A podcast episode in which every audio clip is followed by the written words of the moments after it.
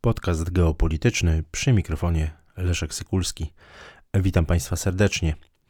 13 lutego 2023 roku minister spraw zagranicznych Węgier Peter Sijarto e, udał się z wizytą na Białoruś.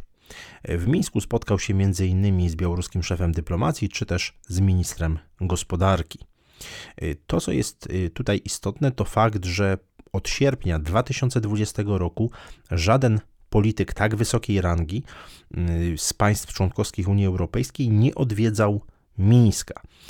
Tutaj Unia Europejska stoi na stanowisku, że te wybory zostały sfałszowane.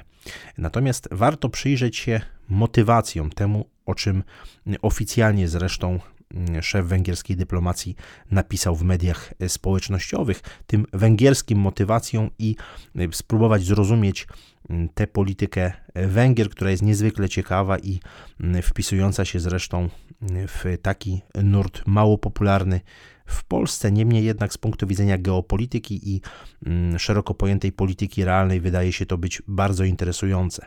Szef węgierskiej dyplomacji tłumaczył na swoim profilu na Facebooku, że pojechał do stolicy Białorusi, by nawoływać do pokoju. Ta wypowiedź w mediach społecznościowych jest bardzo interesująca i oddająca charakter Mm, obecnej węgierskiej polityki zagranicznej. Myślę, że warto ją e, przytoczyć e, w znacznie szerszym zakresie. To będzie dłuższy cytat. Wojna na Ukrainie zaostrza się, a w walkach ginie coraz więcej ludzi. Życie człowieka trzeba ratować teraz, a to można zrobić tylko w sposób pokojowy. Węgry oczekują, że wszyscy członkowie społeczności międzynarodowej będą jak najszybciej działać na rzecz pokoju i unikać działań, które mogą przedłużyć czy zaostrzyć wojnę. Te pozycje również dzisiaj przedstawię podczas rozmów w Mińsku. Wielu mnie atakuje z powodu tej wizyty, ale nasze stanowisko jest jednoznaczne. Kanały łączności powinny być otwarte. Gdybyśmy nie działali w ten sposób, nie mógłbym przekazać dzisiaj apelu o pokój. Koniec cytatu. Szanowni Państwo, ten cytat jest moim zdaniem bardzo znamienny i pokazuje mm, także ogromne różnice między polityką zagraniczną Rzeczypospolitej Polskiej a polityką zagraniczną Węgier. Proszę zobaczyć na ten ostatni, ten ostatni mm, fragment, kiedy e, minister Siarto mówi o tym, że kanały łączności powinny być otwarte. Cokolwiek by się nie działo, to kwestia tego, aby była ta łączność, aby była komunikacja. To zupełnie inna retoryka, zupełnie inny ton e, niż ten, który był nadawany i jest nadawany cały czas w Polsce przez wielu prominentnych polityków, którzy najchętniej chcieliby wydalenia ambasadora Federacji Rosyjskiej. Druga sprawa to jest kwestia e, tego, że Węgry stawiają bardzo mocno na kwestię mediacji, na kwestię zaangażowania w proces pokojowy i kolejna kwestia, e, unikają jakichkolwiek działań, które mogłyby przedłużyć czy zaostrzyć wojnę.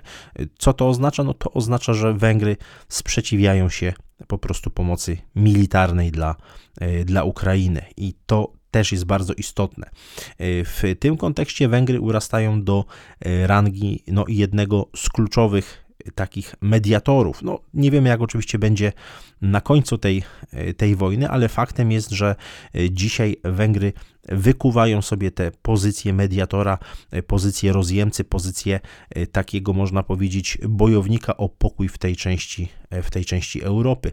No i oczywiście licząc, nie robią tego bezinteresownie, licząc na konkretne, na konkretne profity. Spójrzmy, co o tych właśnie profitach napisała białoruska rządowa agencja Biełta. Y, ta agencja poinformowała, że w obecności właśnie szefów resortów dyplomacji Węgier i Białorusi podpisano program współpracy pomiędzy MSZ Węgier i MSZ Białorusi, a także program dotyczący mm, handlu zagranicznego na 2023 rok.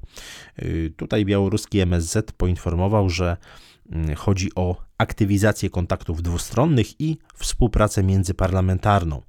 Y, zapowiedziano także, że wiosną 2023 roku ma dojść do posiedzenia międzyresortowej Komisji do Spraw Współpracy Gospodarczej.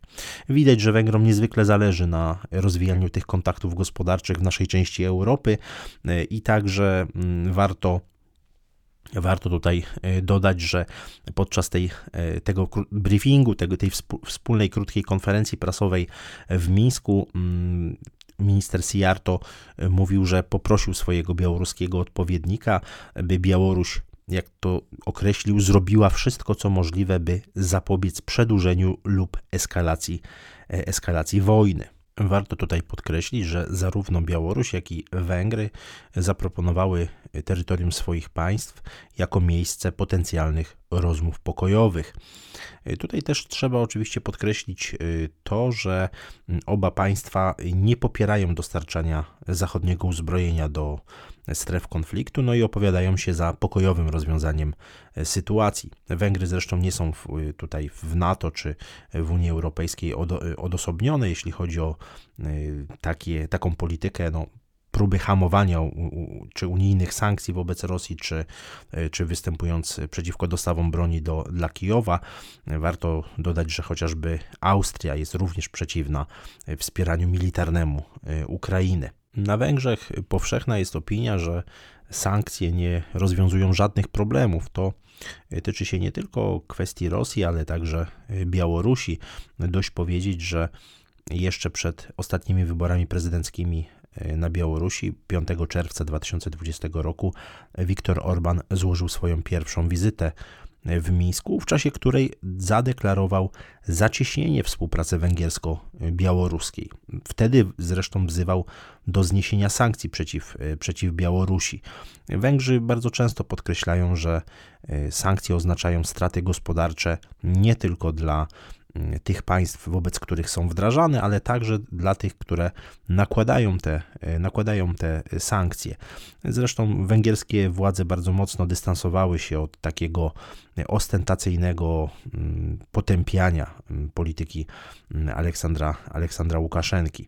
Stosunek Węgier do wydarzeń za naszą wschodnią granicą no, pokazuje, że jest to państwo, które balansuje, balansuje między strukturami Unii Europejskiej i NATO z jednej strony, a relacjami z istotnymi dla, dla Węgier partnerami, no na czele oczywiście z Federacją Rosyjską.